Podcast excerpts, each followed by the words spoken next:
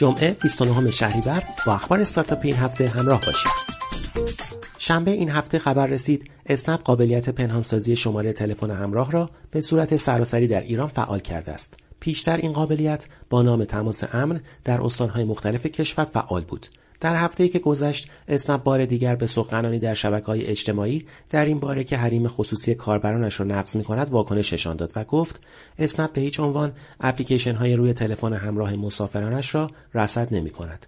یک شنبه سردار سید کمال هادیانفر رئیس پلیس راهنمایی و رانندگی ناجا از ممنوعیت به کارگیری راننده های زیر 23 سال و دارای گواهی نامه با عمر کمتر از دو سال در ناوگان حمل و نقل عمومی سواری خبر داد. رانندگان تاکسی، سرویس های مدارس، اسنپ، تپسی و دیگر تاکسی های اینترنتی و خودروهای حمل و نقل عمومی باید از این شرط پیروی کنند. اسنپ این هفته آماری از کمپین مسئولیت اجتماعی خود برای زنان سرپرست خانوار ارائه داد و گفت از ابتدای آغاز آن تا کنون 300 نفر عضو شدند.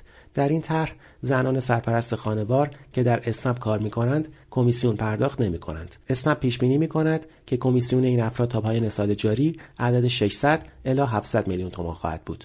این هفته خبر رسید استارتاپ زودروم که فعالیت خود را از بهمن 96 در گروه اینترنت ایران آغاز کرده بود نام و برند خود را تغییر داده و با نام اسنپروم به فعالیت خود ادامه می‌دهد.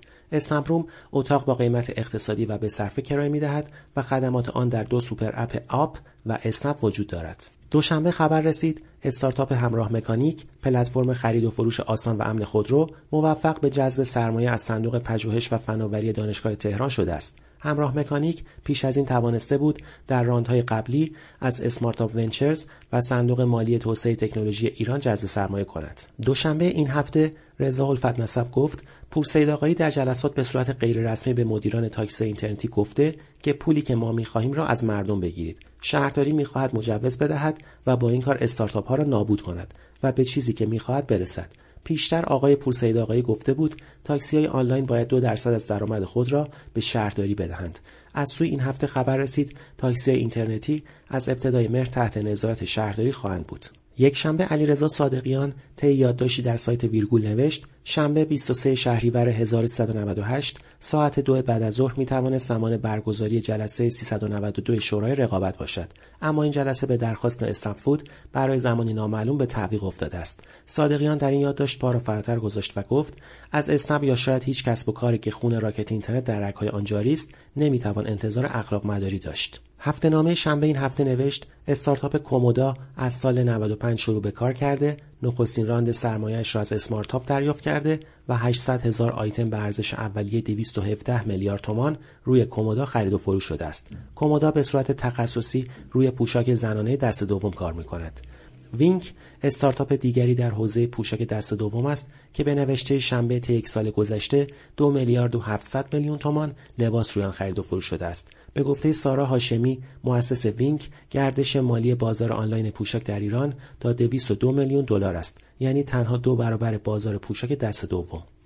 مدیرعامل شیپور این هفته به شنبه گفت که ده هزار میلیارد تومان ارزش کالاهای دست دومی بوده که در سال گذشته از طرف کاربران در شیپور آگهی شده است. این هفته خبر رسید. استارتاپ اوستاتاپ اپلیکیشنی در حوزه کارهای خدماتی آنلاین است که انواع خدمات را ارائه می‌دهد. سهشنبه صبح کافه بازار نشستی خبری برای نقشه بلد را در محل ساختمان خود برگزار کرد. هدف از برگزاری این نشست معرفی سرویس جدید حمل و نقل عمومی بلد بود که با شروع مهر می‌تواند برای مردم چاره ساز باشد.